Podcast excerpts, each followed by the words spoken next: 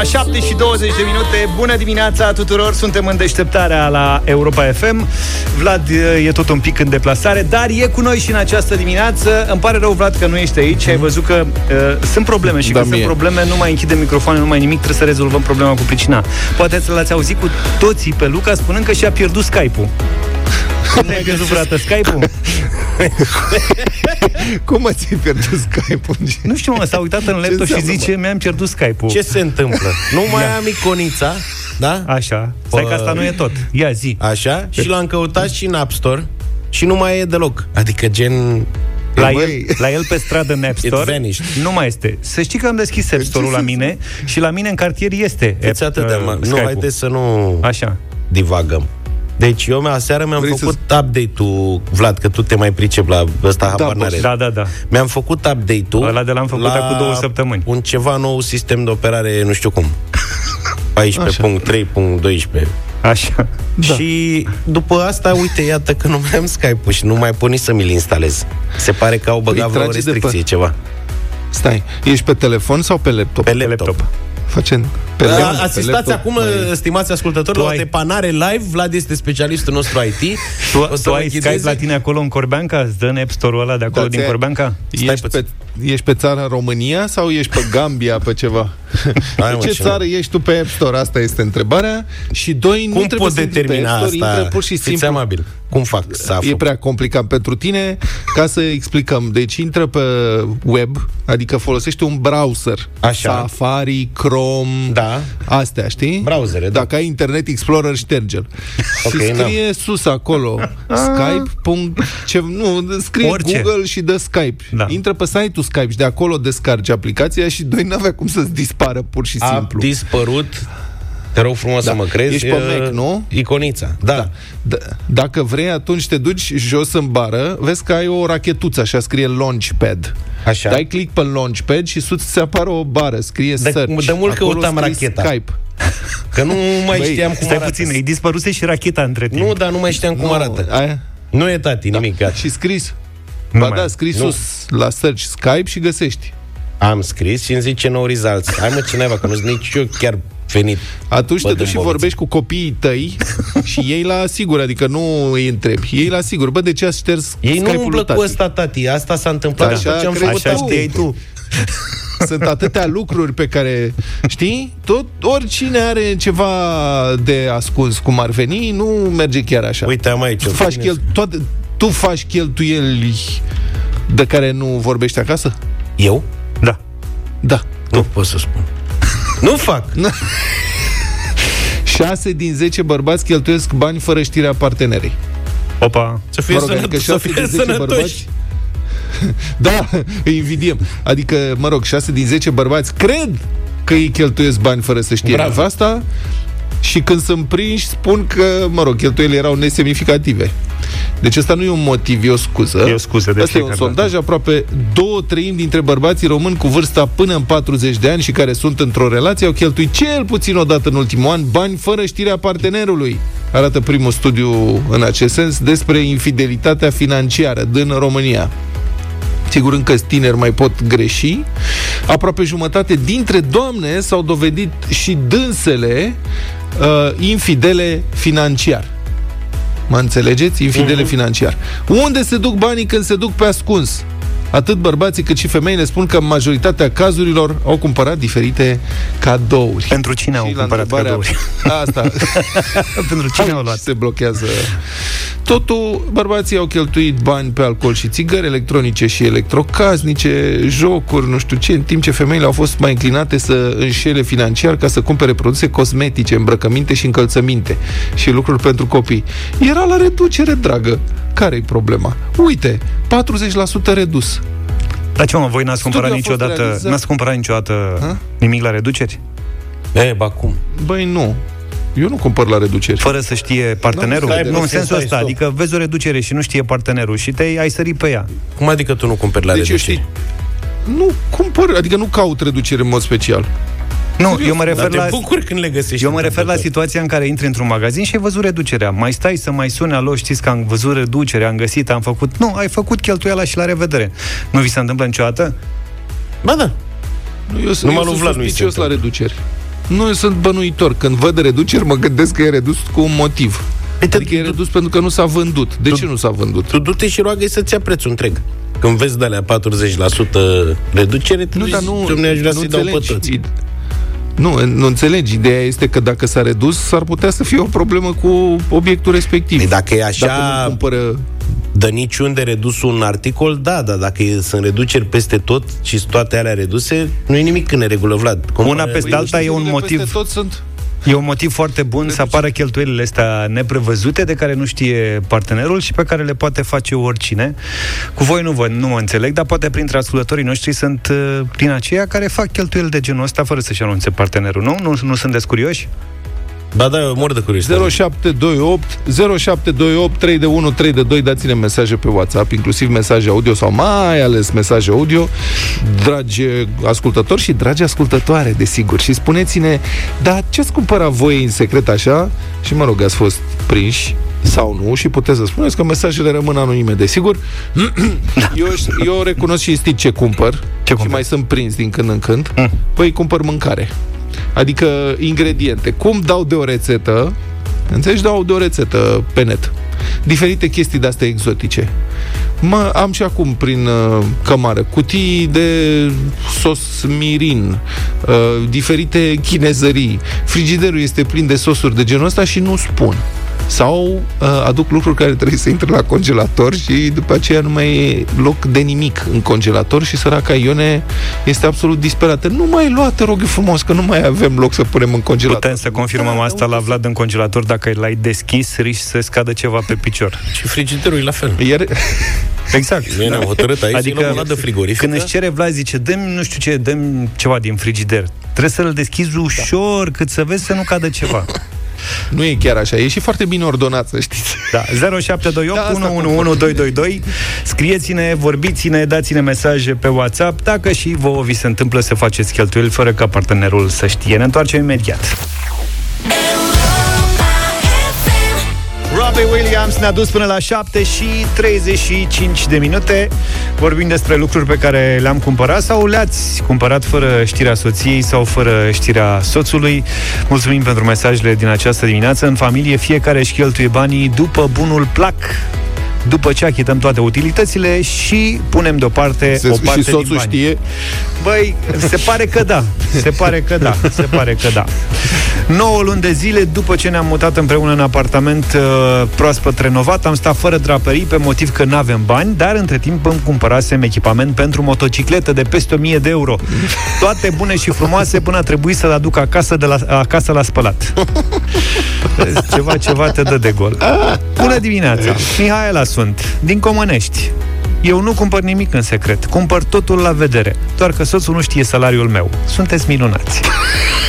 și soțul pare a fi minunat în cazul ăsta. Iața băieți, Dan de la Cluj, de obicei partea de mâncare la reduceri se ocupă soția. Mie îmi plac tare mult accesoriile auto, ca de exemplu am trei seturi de capace pentru gențile de iarnă. Toate cele bune! Păi trei seturi, înțelegi, numai pentru iarnă. Mi-e și frică să, să-i dau reply să-l întreb pentru vară câte are. Știi că poți să mergi deci la, la mare, la munte. capacele alea de la tine sunt capacele alea pe care le găsim pe marginea drumului când mergem. Mai apare câte un capac. Dar cum faci? Le schimbi? Adică, serios, hai că am ajuns acasă, mâine vreau să port alte capace și puțin. dacă tot așa îmi schimb și pantalonii. Ce nu se întâmplă să vrei să pleci cu niște bașcheți și să îi schimbi în ultimul moment? La fel și el. Schimbă capacele imediat. Am mai primit un mesaj de la o doamnă, zice așa, în casa noastră soțul meu nu e interesat de gestionarea finanțelor. Toți banii sunt la mine. Eu cheltuiesc mereu și da. pentru casă, și pentru mine, și pentru el, dar nu-i spun mereu. și pe urmă continuă. El părea cel cu capul pe umeri. Până când și-a cumpărat o motocicletă, fără să-mi spună. M-am trezit că vine cu costum acasă, cu bocanci de motociclism, etc. Nici nu știam de ce. După o săptămână am văzut cu ochii mei motocicleta. Dar mi-a plăcut cum a început, că nu-l interesează pe el, eu mă da. ocup, zice, dar într-o zi a venit cu motocicletă. Deci de atunci nu se mai ocupă el de finanțe. Bine că n-avea și o motociclistă pe motocicletă. Da, da. Bună dimineața, Paul mă numesc, sunt din Brașov. Voi credeți că aveam eu ceva de pescuit dacă știa soția mea că ălea se cumpără la ce trebuie să cumpără? Asta mi-a plăcut cel mai mult. Asta a fost Salutăm comunitatea pescarilor Bună dimineața! Da, mai am unul, zice, la mine se aplică niciun băț de pescuit nu depășește 60 de lei. Zice, dacă, Doamne ferește, mor nevasta ne vinde cu 60 de lei, zice, iese în pagubă. E nasol. Da, mulțumim pentru mesajele din această Oricum dimineață. avem uh, ascultători foarte cuminți, deci uh, preocupările lor sunt în general că avem multe mesaje cu ascultători care și-au cumpărat jocuri uh, sau console de jocuri și cu uh-huh. unelte de pescuit. Nu prea avem de ăștia care au fost la păcănele, pun la pariuri, uh, știți, care, fac, Da, da, care da, se da, îmbată, dar astea n-avem. Cred că avem ascultători foarte prudenți. Da, Luca. da. Cred că știu ei mai bine. Și radio este foarte ascultat. Uh, Cred că ar trebui să discutăm și ceva mai serios apropo de situația școlară, pentru că se închid tot mai multe școli. E plauzibil ca și școlile din București să treacă la scenariu roșu curând. A mea a trecut. Uh, Sunt... A ta a trecut, nu? Adică școala copiilor mei s-a închis ieri, da. Pentru două săptămâni, în Aha, scenariul deci- roșu, sunt câteva cazuri acolo și în rândul copiilor și în rândul profesorilor, așa am fost înștiințați generic și s-a închis. Bun, dragi prieteni, au trecut deja copiii la școala online? La voi 0372069599. Haideți să purtăm o conversație în dimineața asta. Sau cum vă pregătiți pentru trecerea la școala online? Că asta implică evident schimbarea programului sau, mă rog, trebuie să aibă cineva grijă de ei amici. Poate ați învățat din experiența din primăvară când toate școlile au fost închise. Vă încurcă, vă convine? Credeți că e mai bine așa? Credeți că e mai rău? Cum vă pregătiți pentru trecerea la școala online? Supliniți cu meditatori? Că și asta e o întrebare, adică până la urmă a trecut deja mai mult de jumătate de ani. Dom'le, dacă vezi că nu merge treaba cu profesorii, cu școala online, că nu înțeleg copiii ce se întâmplă, poate că e momentul să te gândești să-l ajuți pe copil cu un meditator, ceva mai mult. 0372 069599 În câteva minute am vrea să auzim uh, cum vă pregătiți voi pentru trecerea la școala online. 7 și 46 de minute. Suntem la un vârf de ac Sau cât, cam așa de, de scenariu roșu Dacă nu mă înșel Da, în, uh, în învățământ sunt peste 500 de școli închise în toată țara acum, mă rog, care funcționează de fapt după scenariul roșu, că asta este um, formularea. 39 dintre acestea sunt în capitală, dar federațiile de părinți și unii profesori cred că nu mai e mult până la finalul săptămânii. Sunt doar unii care cred asta, că până la finalul săptămânii toate unitățile de învățământ din București eh, vor fi nevoite să-și suspende cursurile. Incidența uh, COVID-19 este foarte mare în București, este, cred, cel mai ridicat nivel din toată țara și când se atinge 3 la mie, dacă nu care cumva s-a atins deja, sunt posibile noi restricții și cred că vor fi și impuse. Uh, dar, mă rog, trecerea la scenariu roșu o să creeze alte probleme pentru că uh, sunt mulți elevi nu au cu adevărat acces la dispozitive electronice. Acum, în uh, capitală, sunt 2000 de elevi în carantină sau izolare, 253 de cadre didactice în aceeași situație. Ca atare, vă întrebăm, prieteni, dacă au trecut deja uh, copiii voștri la școala online și cum vă pregătiți pentru trecerea la scenariul roșu, că mi se pare că e inevitabil. Da, de exemplu, la mine la școală, tocmai am, am fost înștiințați ieri că am intrat în scenariu roșu pentru că sunt câteva cazuri, scrie într-un comunicat dat de conducerea școlii, atât în rândul uh, elevilor cât și în cel al profesorilor. Inițial noi am știut că o îngrijitoare și câțiva copii ar fi pozitiv și ni s-a cerut ca luni să stea copiii acasă, respectiv ieri, pentru a se face o dezinfecție. Ulterior a venit acest comunicat care ne anunță scenariul roșu și două săptămâni de stat acasă.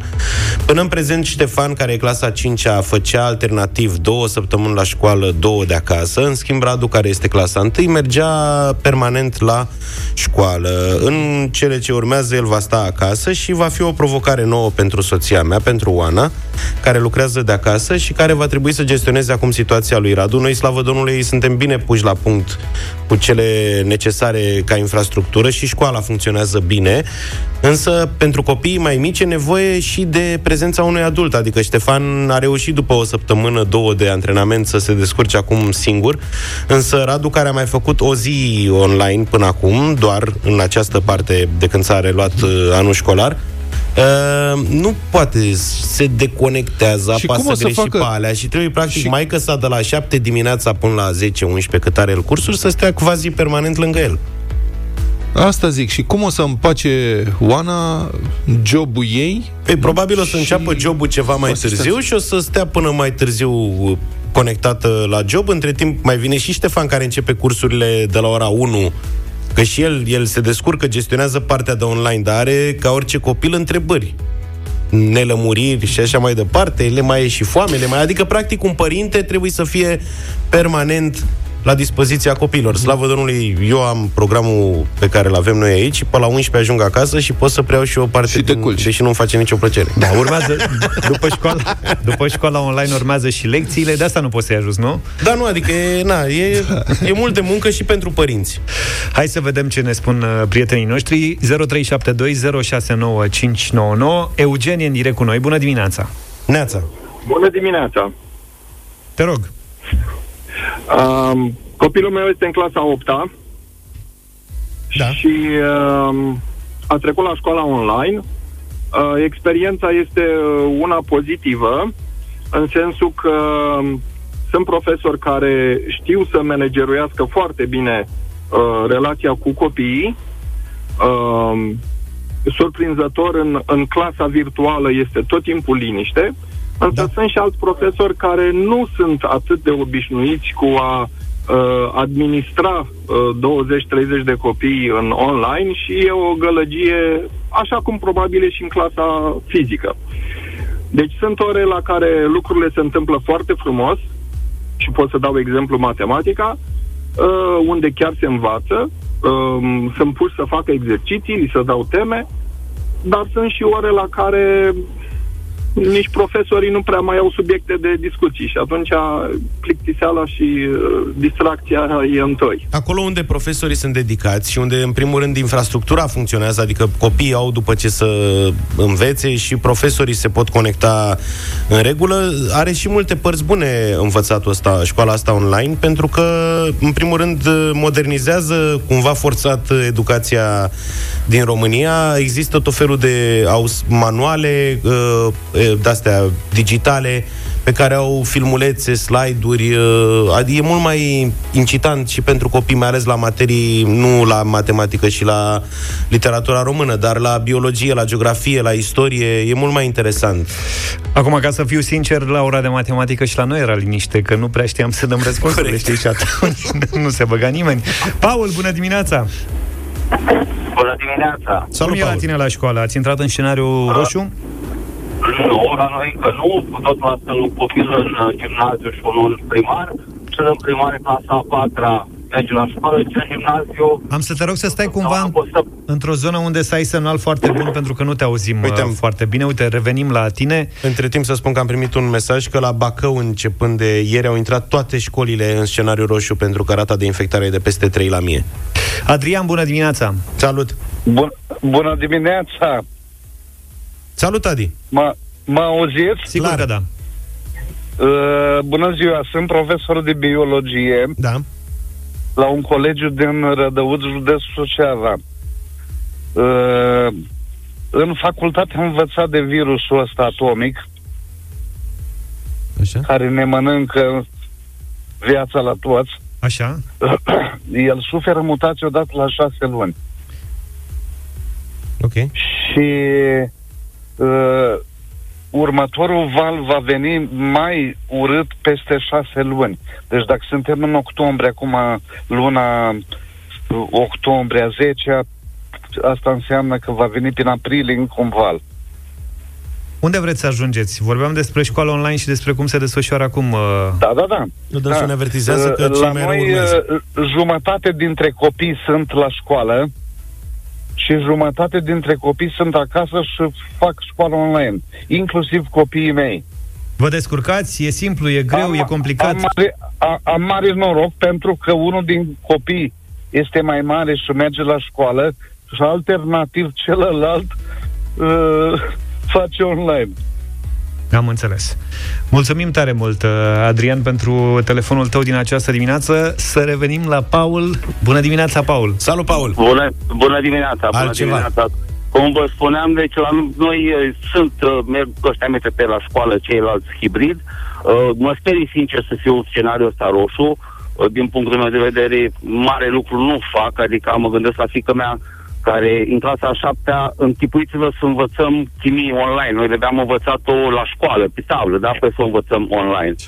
Uh, Să știți că dacă dascălul uh, e suficient de aplicat și reușește să se conecteze la vremurile moderne, poate fi chiar mai ușor uneori. Vă spun eu ce am văzut la copilul meu față de ce am învățat eu când scriam pagini întregi și după aia stăteam să le recitesc. Acum vezi câteva slide-uri în uh, PowerPoint sau un filmuleț. Adică dacă dascălul Nu. caută materiale ajutătoare, le găsește. cunoscând dascălul, sper să fie așa cum spuneți dumneavoastră, dar tot mă sperie ideea. Și în afară de asta și uh, dacă de pe online toți aici la noi la Vaslui, uh, am trei online-uri în casă, adică un profesor și doi copii, Doamne ferește, știți? Asta e problema. Unde sunt mai mulți Eu nu copii, înțeleg unde... un lucru. Eu, Da. nu înțeleg de ce, eu nu înțeleg de ce în sistemul de educație nu se aplică o propunere foarte bună a profesorului Miclea, care spune că acum este oportunitatea perfectă pentru ca profesorii buni din țara asta să înregistreze lecțiile pe care le predau pe înțelesul uh, elevilor în funcție de nivelurile lor de pregătire. Adică să înregistreze lecții care sunt pentru elevii mai slabi, lecții pentru elevii care sunt chiar performanți, pentru că dacă ai lecția înregistrată, poți să te uiți la ea de ori câte ori este nevoie, până înțelegi.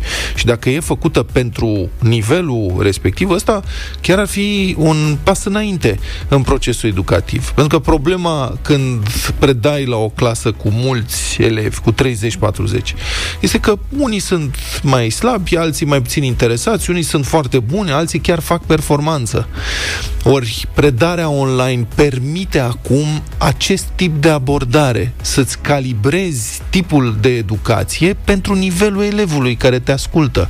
Și înregistrarea poate fi văzută de un număr de ori câte ori e nevoie până înțelege. Asta apropo de puștoaica uh, ascultătorului nostru, care era greu și la școală cu chimia. E,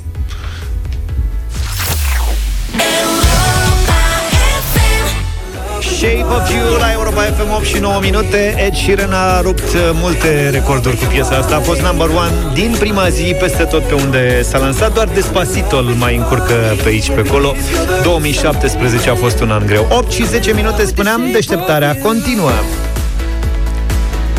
Pandemia de COVID se intensifică în numeroase țări europene, România fiind una dintre cele lovite cel mai dur, dar spre deosebire de situația din vecini, la noi mortalitatea provocată de COVID este și cea mai ridicată. De fapt, este de peste două ori mai mare ca în Bulgaria, de pildă, care vine imediat după noi în clasamentul acesta atât de sumbru și de vreo trei ori mai mare față de Spania, cu Germania sau Franța, mă rog, nici nu mai încape vreo comparație.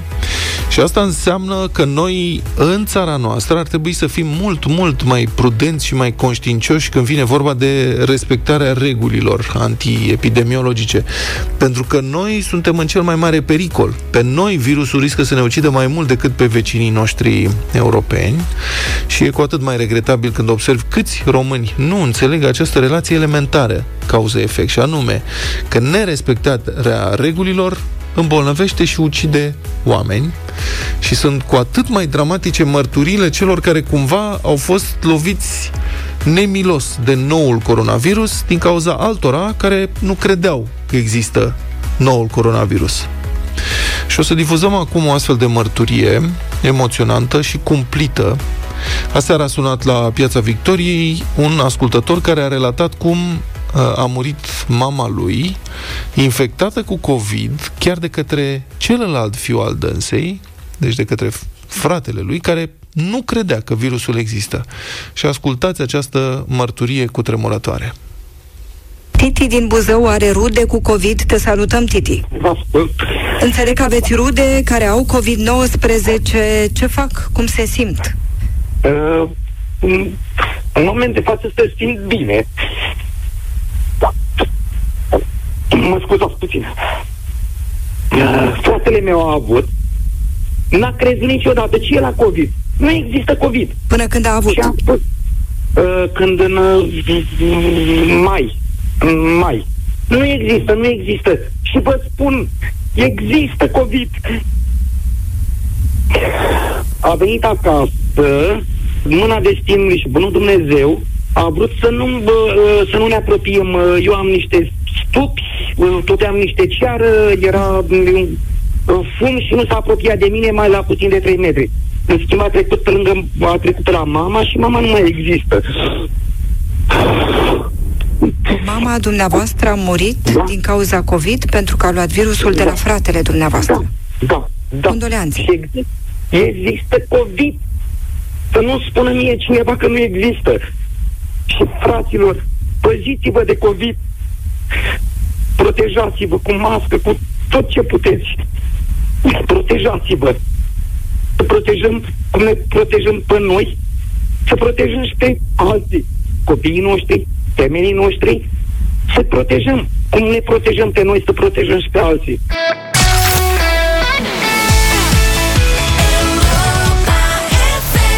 Deja vu, I can't stop 8 și 22 de minute. Sunteți cu Europa FM Ascultați uh, deșteptarea Și vă reamintim, Europa FM crede în solidaritate și în puterea lui împreună De a schimba ceva în bine. Bine ați venit la campania concurs din deșteptarea De la tablă la tabletă Puteți câștiga 100 de euro dacă dați cele mai multe răspunsuri la întrebările noastre și deveniți eroul dimineții în deșteptarea sau un hanorac Europa FM dacă prindeți doar locul 2. Iar cel mai câștigat este, uh, în general, un puști sau o puștoaică care primește donație din partea Europa FM în numele câștigătorului o tabletă ca să-și poată ține cursurile online de la școală. Astăzi, de exemplu, tableta ar putea merge la Raluca, ea are șase ani și jumătate, e din satul Balinți, comuna Havârna din județul Botoșani. Învățătoarea ei spune că n-a avut și nici n-a văzut-o vreodată la lecțiile online. Are și o soră mai mare, elevă la aceeași școală, nici ea n-a participat la activitățile, activitățile online. Mama spune că n-are decât un telefon uh, vechi cu butoane, astfel încât nu se poate conecta. Așadar, o să-i dăm uh, astăzi la Luca un ajutor uh, important, fie de la Cătălina, fie de la Gabriela. Cătălina este din București. Bună dimineața! Bună dimineața! Bună, Cătălina! Bine venit! Acasă, la serviciu, online, cum ești? Uh, acasă, la serviciu. Deci ești online. Copii ai? Da, da, un băiețel. Și e la școală? Nu, nu, nu, e încă mic. Ah, ok. Doi ani și jumătate. Mai aveți timp să vă pregătiți. Mulți înainte. Mulțumesc. Gabriela este din Iași. Bună dimineața! Bună, Bună Gabriela! dimineața! Bine venit! Tu, acasă, la serviciu? Acasă, cu copiii. Mă pregăteam să duc fetița la grădiniță. A, N-ai vreun copil care să facă școala online? Ba da, ba da, am o fetiță în clasa 1. Și cum se descurcă? Pa, clasa 1 online. Și cum e, da, chiar? Pe telefon. Păi și-o mai ajuns tu că acolo în clasa 1 înveți să scrii o mulțime de lucruri da, de genul ăsta. Păi da, da. Mai mult părinții. Mai mult părinții. Da. Bine. Cătălina, Gabriela, aveți 8 secunde ca să răspundeți uh, pe rând la întrebările pe care le va lansa Luca. Eu vă urez multă baftă. Cătălina, Mulțumim. Cătălina, păstrăm regula, tu ai intrat prima în direct, tu decizi dacă începi tu sau începe Gabriela. Pot să încep eu. Bine, Cătălina, atunci vom începe cu tine. Spunem, te rog, care este a patra zi a săptămânii? Joi. Bravo, răspuns corect, astea sunt așa de încălzire. Gabriela, Da. care este a patra lună din an? Aprilie. Aprilie, răspuns corect. Cătălina, îți place sportul? Da. Spunem, te rog, cine a câștigat duminică turneul masculin de tenis de la Roland Garros? Uh, Nadal. Nadal a câștigat. Bravo. Gabriela, Da. cu ce scor s-a încheiat meciul de duminică al Naționalei de fotbal cu Norvegia? Foarte urât. Nu știu. Ai, ai, ai. Mai, mai bine. Măcar știi cine a bătut? Nu. Ma, și mai bine. Băi, la alții întotdeauna. Să știi că, într-un fel, da, mă, ne bucurăm pentru tine, chiar dacă nu ai știu răspunsul la întrebarea asta. Da, 4, urmare. au mâncat bătaie cu 4-0, Gabriela. Hai mă, Luca, potolește-te. Cătălina, dacă răspunzi la întrebarea asta, câștigi concursul. Cu ce cântăreață interpretează trupa Vank piesa Vino Dute?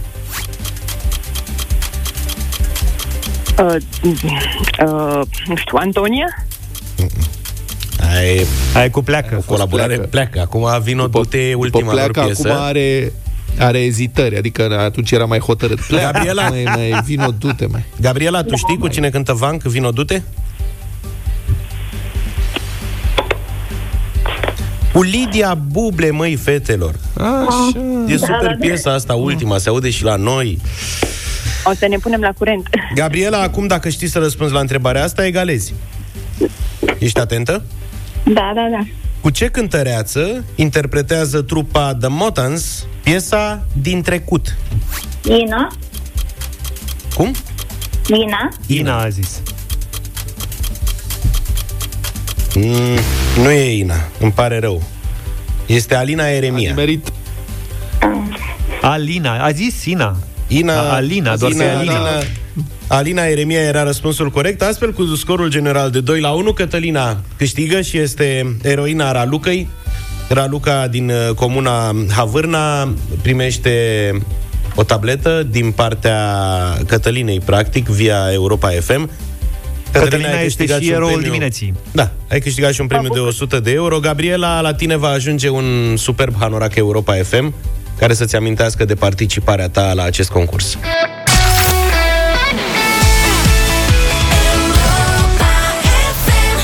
Bună dispoziție la Europa FM, 8 și 36 de minute. Cele mai noi game de vinuri Budureasca te așteaptă acum să le deguști, iar fiecare strop să-ți amintească de legendele contelui Dracula. E Halloween, e concurs de poveste la Europa FM.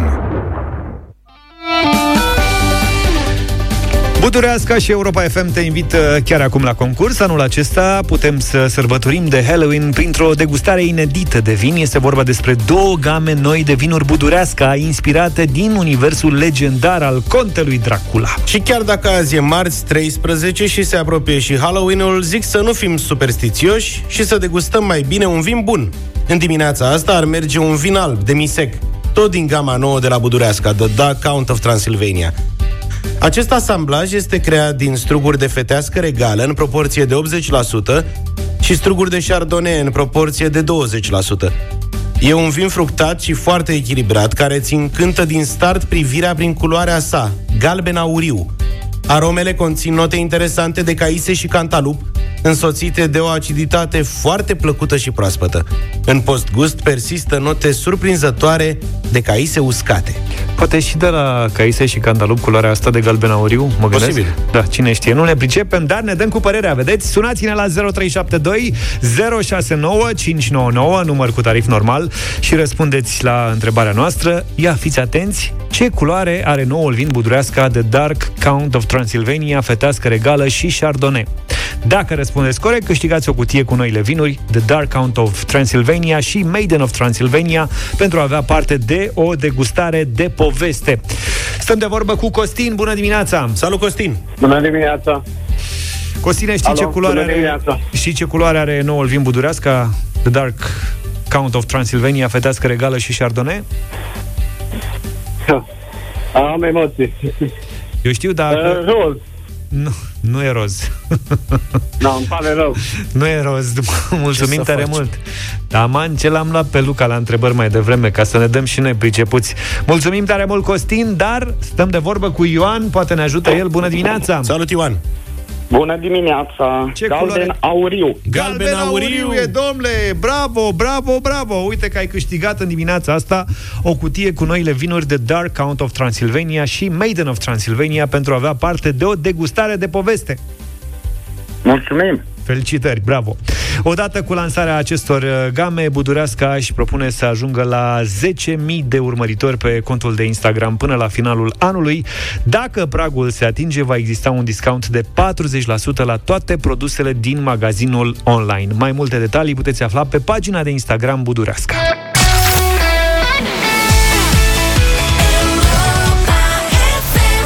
Ne-am întors 8 și 45 de minute.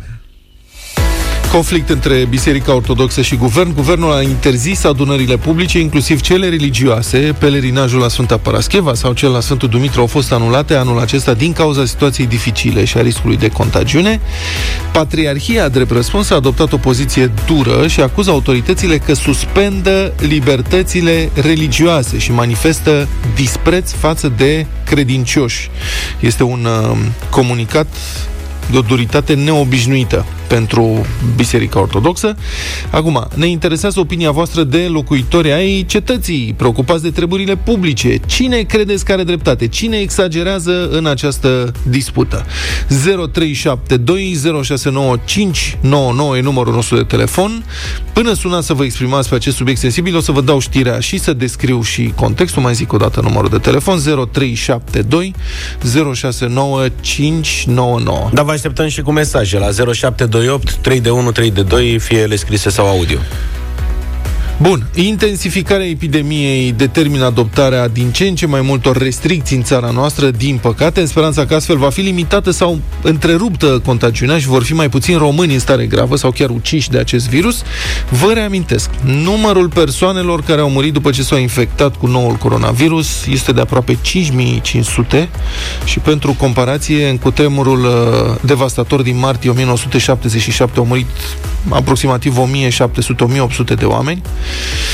Confruntat cu numărul ăsta din ce în ce mai mare de infectări, guvernul a luat diverse decizii nepopulare, a interzis adunările publice, a închis restaurantele în interior, cinematografele, în general a reglementat în așa fel încât să reducă pe cât posibil sau chiar total situațiile în care se pot produce aglomerații, lucru care evident favorizează răspândirea virusului, dar din păcate vizate de aceste măsuri au fost și procesiunile sau sărbătorile publice religioase, pelerinajul Crăciunul cu ocazia praznicului Sfintei Parascheva de la Iași, unde se strâng anual mari mulțimi de credincioși, a fost interzis, mai, mai bine zis, a, a fost interzisă venirea în oraș uh, a pelerinilor din alte părți. De asemenea, nu mai este posibil anul acesta pelerinajul de Sfântul Dumitru din București, un eveniment la care de asemenea vin mulți oameni și Biserica Ortodoxă a reacționat foarte dur. S-a declarat ofensat de măsură și a acuzat, citez acum, suspendarea libertății religioase această măsură, adică interzicerea pelerinajului de Sfântul Dumitru, ar reprezenta, citesc din nou, un excesiv superior dispreț față de realitatea socială imediată, afirmă practic Patriarhia prin vocea purtătorului de cuvânt, iar prim-ministrul Ludovic Orban a răspuns, citez, eu sunt convins, spune domnul Orban, că și în Biserica Ortodoxă există înțelegere pentru această decizie a noastră și îi rog pe credincioși să înțeleagă că nu am făcut-o decât pentru a proteja sănătatea tuturor. Așadar, opinia voastră, dragi ascultători, cine are dreptate, guvernul sau patriarhia? E decizia de interzicere a procesiunilor religioase în această perioadă o suspendare a libertății religioase sau este o măsură determinată de situația epidemiologică generală? 0372 069 599 Vă așteptăm așadar, intrăm în direct cu Alin. Bună dimineața! Bună dimineața, bună dimineața, bună dimineața băieți! Păi bun, băieți, și unde, unde își mai freacă pelerinii portofelele? De ce le mai freacă ca să o ducă bine dacă nu au voie să meargă la Iași? Și voi. Acum sunt un pic ironic că nervo- chiar m-am enervat când am auzit, vreau să-i spun purtătorului de cuvânt al Patriarhiei Române, că nici măcar Isus, dacă ar veni pe pământ, n-ar putea suspenda cuiva libertatea religioasă pentru că eu am libertatea religioasă să mă rog unde vreau eu și la cine vreau eu, când vreau eu. Nu îi neapărat să ajung da, la ea. Da, dar în același timp trebuie să existe și libertatea de asociere religioasă. Asta ce spuneți dumneavoastră e libertatea de conștiință. Faptul că vi se, adică nu vă okay, sancționează nimeni pentru credința dumneavoastră, dar credincioșii... Tocmai pentru binele comun. Deci nu pentru... Uh-huh. Uh, nu e o fiță. Pentru că oamenii care ajung la Iași ajung pe urmă în fel de fel de județe și fel de fel de localități unde pot infecta uh-huh. o grămadă de oameni. Sau nu, dar nu se știe. Mulțumim tare da, mult, Alin. Am Marian, înțeles, mulțumesc. E și el cu noi. Bună dimineața! Bună dimineața! Bună dimineața. Vă rog, sunteți în direct. Ah, l-am pierdut, ah, nu s-a nimic. întrerupt. Îl avem și o pe să Marius. să luăm, vrem să luăm cât mai multe telefoane, e un subiect sensibil într-adevăr, dar vrem să vă exprimați pe acest subiect. Vă rog. Bună dimineața. Uh, vă rog. Eu nu înțeleg de unde atâta, uh, nu știu cum să spun, răutate din partea acestor conducători a Bisericii Române. Dacă mi-aduc bine aminte, la Paști la fel, a ieșit un scandal monstru, că nu ne lasă să ținem slujba și papa la Roma ținea singur slujba de Paști. Uh, uh, la Meca la fel, erau șase oameni care se rugau toți pentru că nu s-a mers în pelerinaj. Noi chiar suntem mai speciali? sau a- atât de multe rate au de plătit la mersane și la catedrale și la toate cele. Nu, nu înțeleg care este uh, finalitatea unei uh, mase foarte mari de oameni la un loc. Ce opin, ce opin Poate suntem mai speciali, poate suntem mai speciali, adică Patriarhia, Biserica Ortodoxă este dreapta credință, spune Biserica Ortodoxă. Și pentru foarte mulți oameni este extrem de important să participe la aceste pelerinaje religioase care uh, au loc de atâția ani în România. Adică pentru oamenii aceștia este cu adevărat important. Roxana, bună dimineața! Bună, Bună dimineața, Roxana! Uh, Vă sunt din Cluj-Napoca, sunt Vă rog. foarte bucuroasă Da. că ați lansat această întrebare. Uh, Eu rog. cred că de data aceasta Patriarhia Română dă dovadă de um, un soi de aroganță. Pentru că oamenii până acum au putut să meargă la biserică, au putut să meargă la acele întruniri, dar s-a dovedit că nu au grijă. Și în primul rând uh, această boală s-a răspândit cel mai mult de acolo. Eu sunt din Cluj-Napoca, există școli unde profesori și copii s-au îmbolnăvit de la profesorii de religie. Despre ce vorbim? Bun, acum nu cred că are rost să generalizăm. Boala s-a răspândit. Să știți că se răspândește nu doar în România. Sunt multe țări europene care sunt victima acestui val intens al epidemiei în partea a doua a anului. Bun, probabil că sunt cazuri și în care profesorii de religie au dat uh, virusul mai departe, dar nu doar ei. Adică sunt convins că sunt și alți profesori care au dat virusul sau sunt oameni care nu au nicio legătură cu uh, bisericile de orice fel sau cu culte religioase care s-au îmbolnăvit și au transmis mai departe fără să știe. Nu cred că putem să-i acuzăm de vreo intenție în sensul ăsta. Sorin, bună dimineața! Bună dimineața, Sorin! Bună dimineața! Sorin din București. Sunt. Eu nu înțeleg uh, înverșunarea lor, înverșunarea celor de la biserică. De ce sunt atât de înverșunați? Adică noi ne, ne, ne strângem, ne restrângem toate adunările, ne restrângem toate astea și ei sunt atât de înverșunați pentru, pentru pur și simplu o chestie care, da, e normală, oamenii se duc, oamenii au speranța, au credința și asta, dar totuși să nu uităm, în primul rând, că biserica nu e stat în stat în România și trebuie să respecte și ei legile și regulile pe care le respectăm cu toți. Și poate și aduc aminte că o altă față bisericească de-a lor a murit de COVID. Eu asta spun, pentru că nu, nu mi se pare normal să fim atât de înverșunați. Sorin, îți mulțumim. Dorin e și el cu noi. Bine ai venit, Dorin! Bună dimineața! Bună dimineața! Mă bucur că ați uh, deschis subiectul acesta.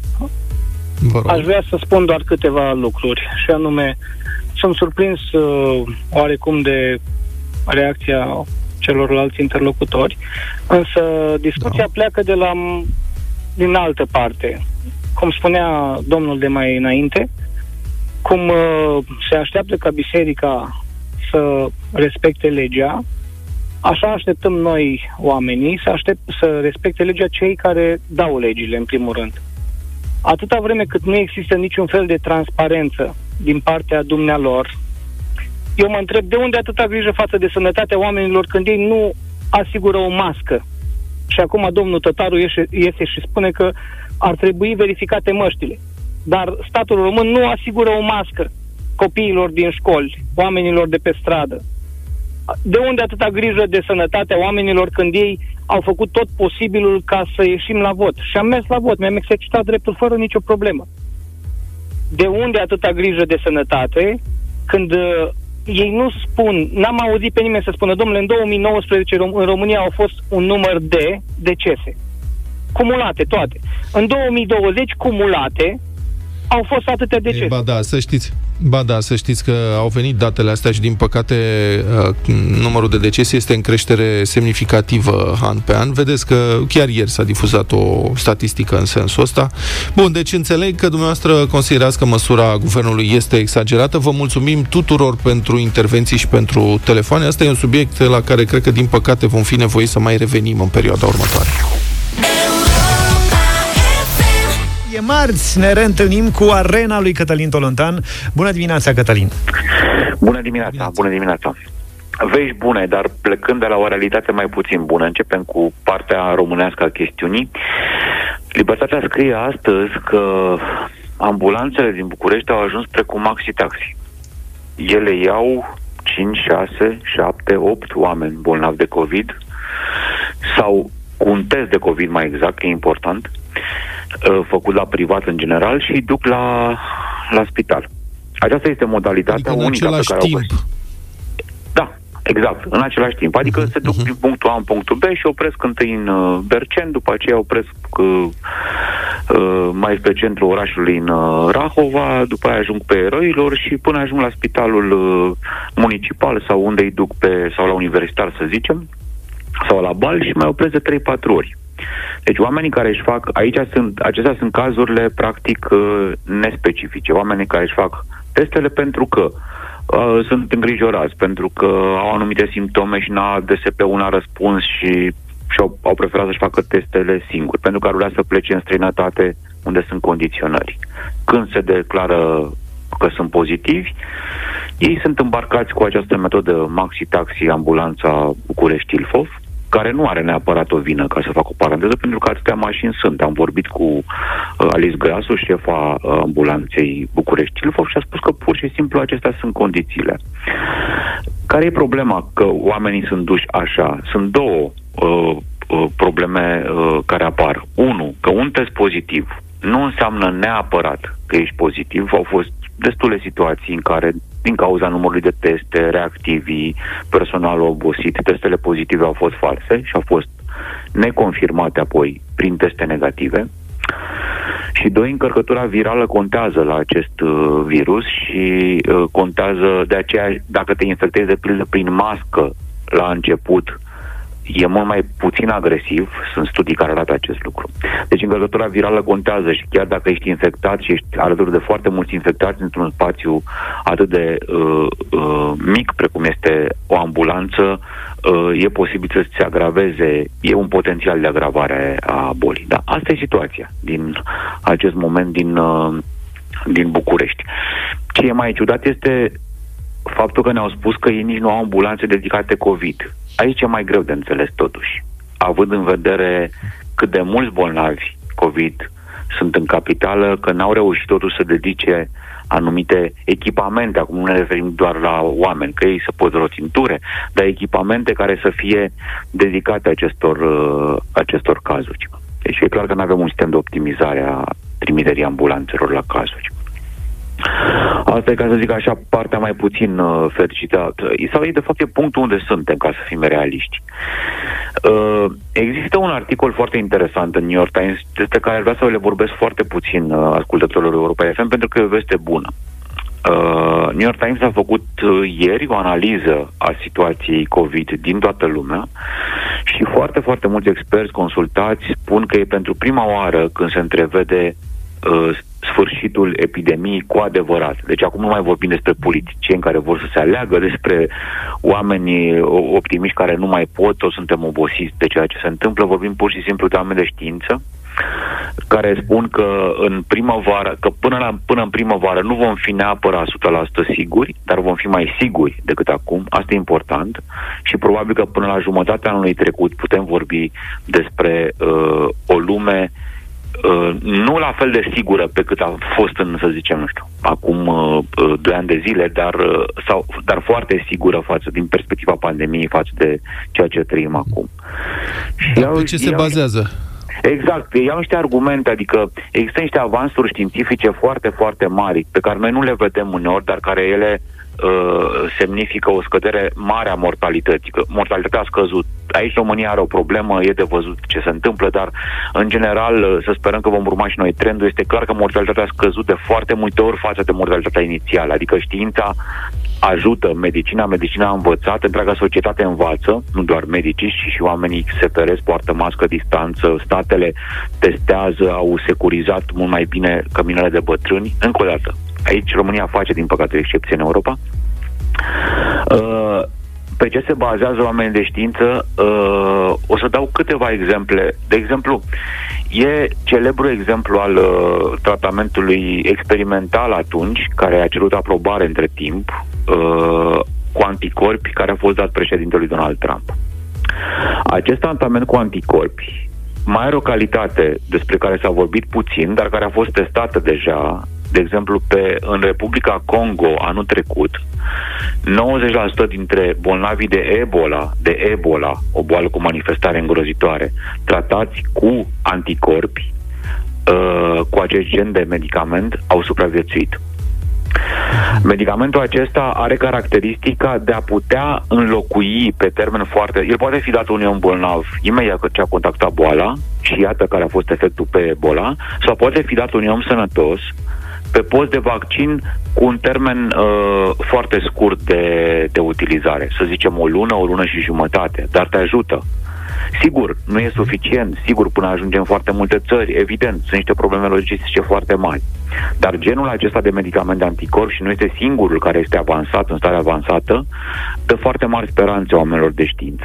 Adică tot ce s-a descoperit până acum e puțin la nivelul tratamentului. Uh, și aș mai adăuga ceva foarte interesant. Ați văzut și voi statisticile. Cât era statistica în România legată de, să ajut de opinie mai exact, uh, câți oameni ar vrea să facă uh, vaccinul COVID dacă el ar apărea? Și va apărea probabil la sfârșitul anului destul de puțin, adică erau mulți, cam jumătate, parcă dacă nu greșesc, care spuneau că nu ar vrea să facă vaccinul. Mm-hmm. Da. Um, bine, mulțumim foarte mult, Cătălin Tolontan, pentru intervenție și să sperăm că veștile vor fi bune. Știți cum se spune, înainte să răsară soarele e cel mai întuneric. Gata, domnule, am adus muzica înapoi, suntem aici, 9 și 22 de minute, suntem la bătălia hiturilor, ultima câștigată de Vlad, asta e, n-avem ce face, trebuie să ne zbatem și astăzi ca să-l uh, oprim. Vlad e mai, uh, și-au aminte că e romantic, nu? Azi avem o temă mai romantică?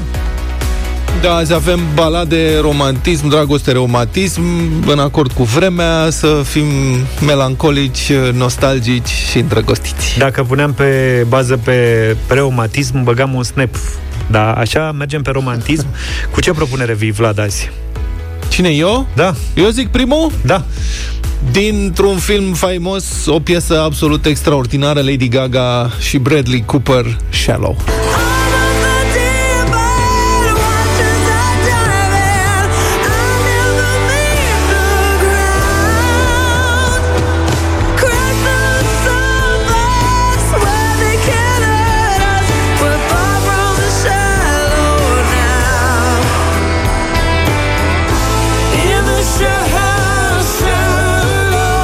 Dat greu astăzi, adică s-a intrat direct cu băieții ăștia a zis că ne rupe. Hai să vedem totuși dacă e așa, Luca. O să fie greu pentru că eu vin uh, cu cel mai mare hit uh, în domeniu din anii 90, pentru că noi așa mâine seara avem 90 pe oră cu mine și cu George, o super da, da, emisiune, da, da. o nouă ediție. Și care a fost cel mai tare blues al anilor 90? Nu cred că există niciun dubiu. Tony Braxton, Unbreak My Heart.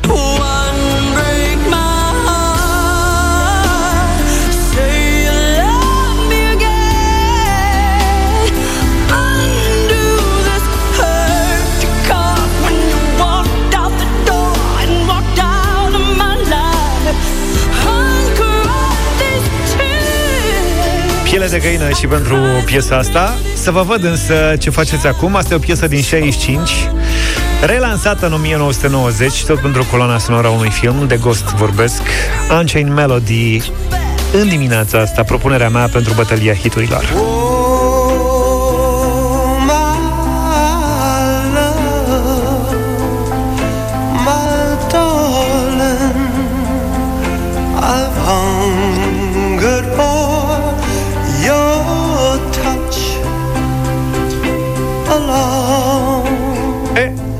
Aveți greu astăzi. Erau la... făceau din lut acolo. Da, da, da. Asta e o scenă romantică din film. Da, da, da.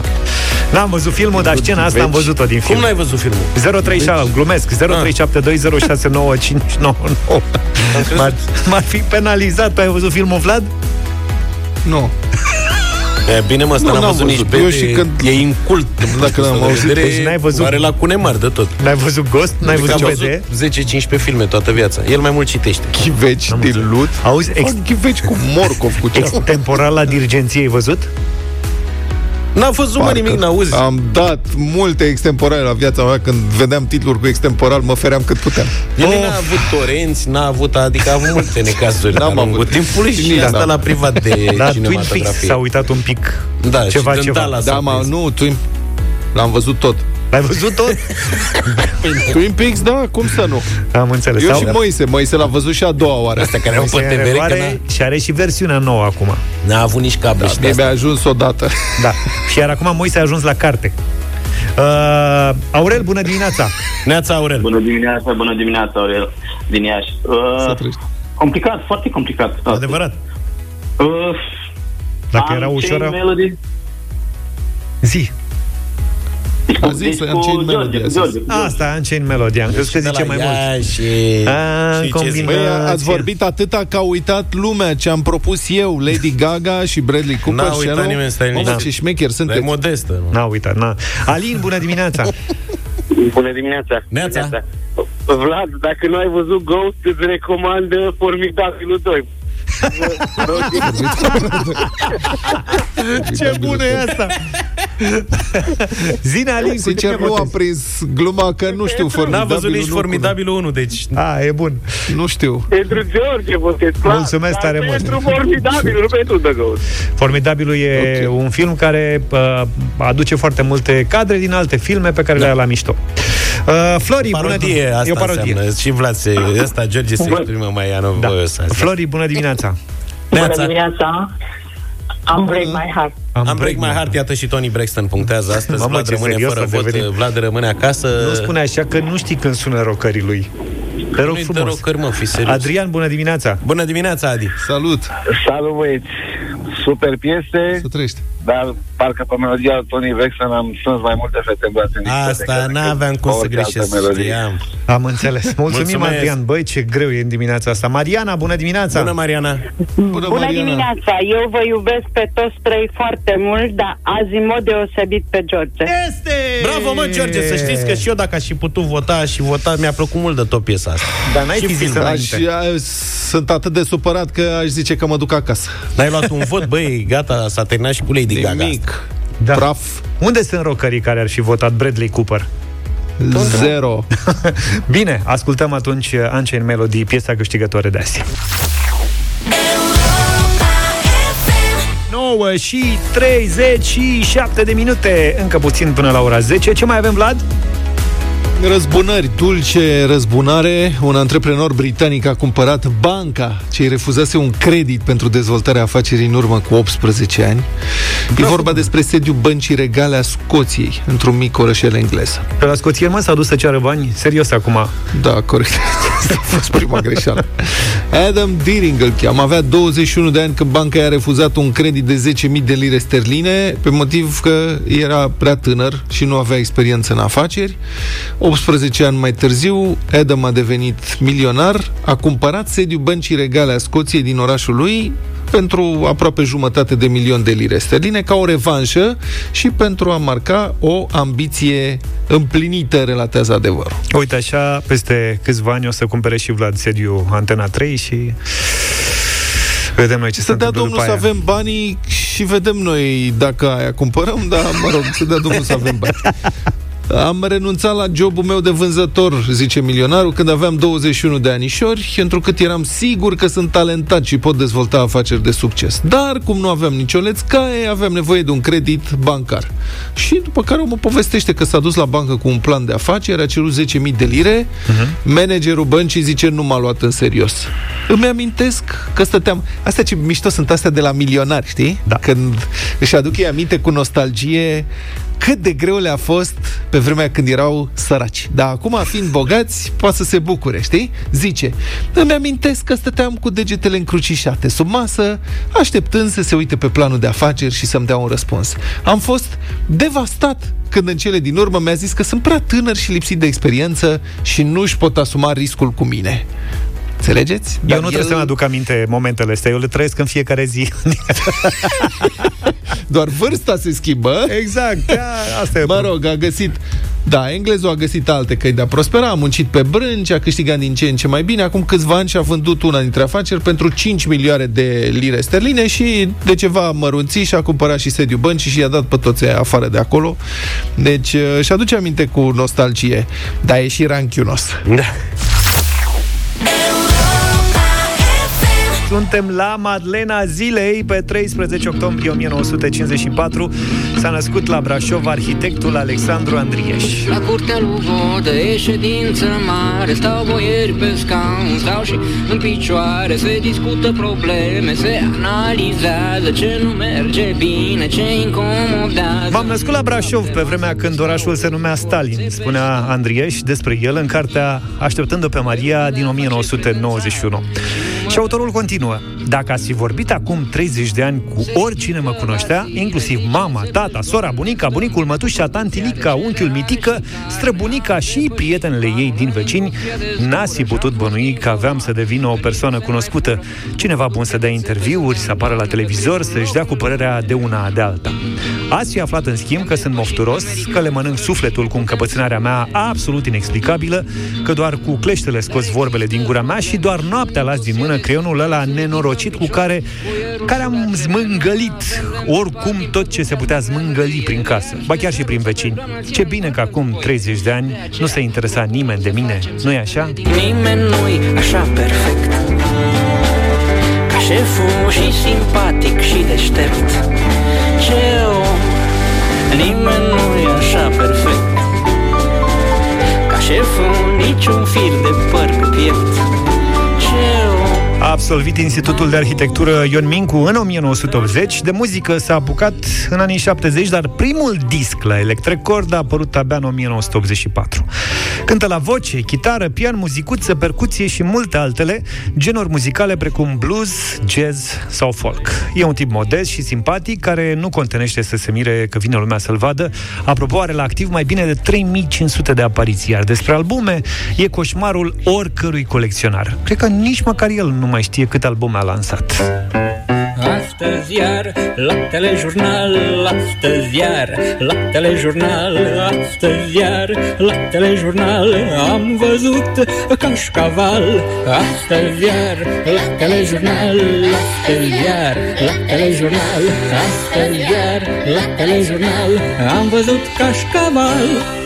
Noi îl cunoaștem pentru umorul din piesele sale îndreptat către regimul comunist de dinainte de 1989. Nu puteai să te urci pe scenă și să cânti jos Ceaușescu. Așa că m-am gândit că ar fi o idee bună să folosim muzica drept vehicul, declara acum câțiva ani Alexandru Andriaș. Avem mai multe firme decât salariați Și sub fiecare firmă. Avem activiști mascați Avem activiști patroni de radio, activiști patroni de sport Activiști patroni de viare, activiști import-export Suntem țara lui pește. Suntem țara lui urmuri. Suntem țara în care toată lumea cântă blues Acum 20 de ani n-avea telefon și singura variantă ca să dai de el era să-i lași un mesaj la secretariatul Institutului de Arhitectură. Între timp a acceptat să comunice prin e-mail, dar cel mai sigur, cel mai sigur e să-l cauți cu ajutorul prietenilor. Și pot să confirm asta cu telefonul. Mi-era foarte, foarte greu să dau de Alexandru Andrieș pentru un interviu sau orice altă declarație. Eu zic să ne oprim aici, nu? Aveți ceva împotriva? Mm. Super simpatic, Andrieș. Acum mai mulți ani a lansat cea mai frumoasă zi, între timp și o versiune cu smiley. Noi ascultăm versiunea originală. Să aveți o zi frumoasă, numai bine! Excepțională piesa aia. Toate bune! Pa, pa! Deșteptarea cu Vlad, George și Luca. De luni până vineri, de la 7 dimineața, la Europa FM.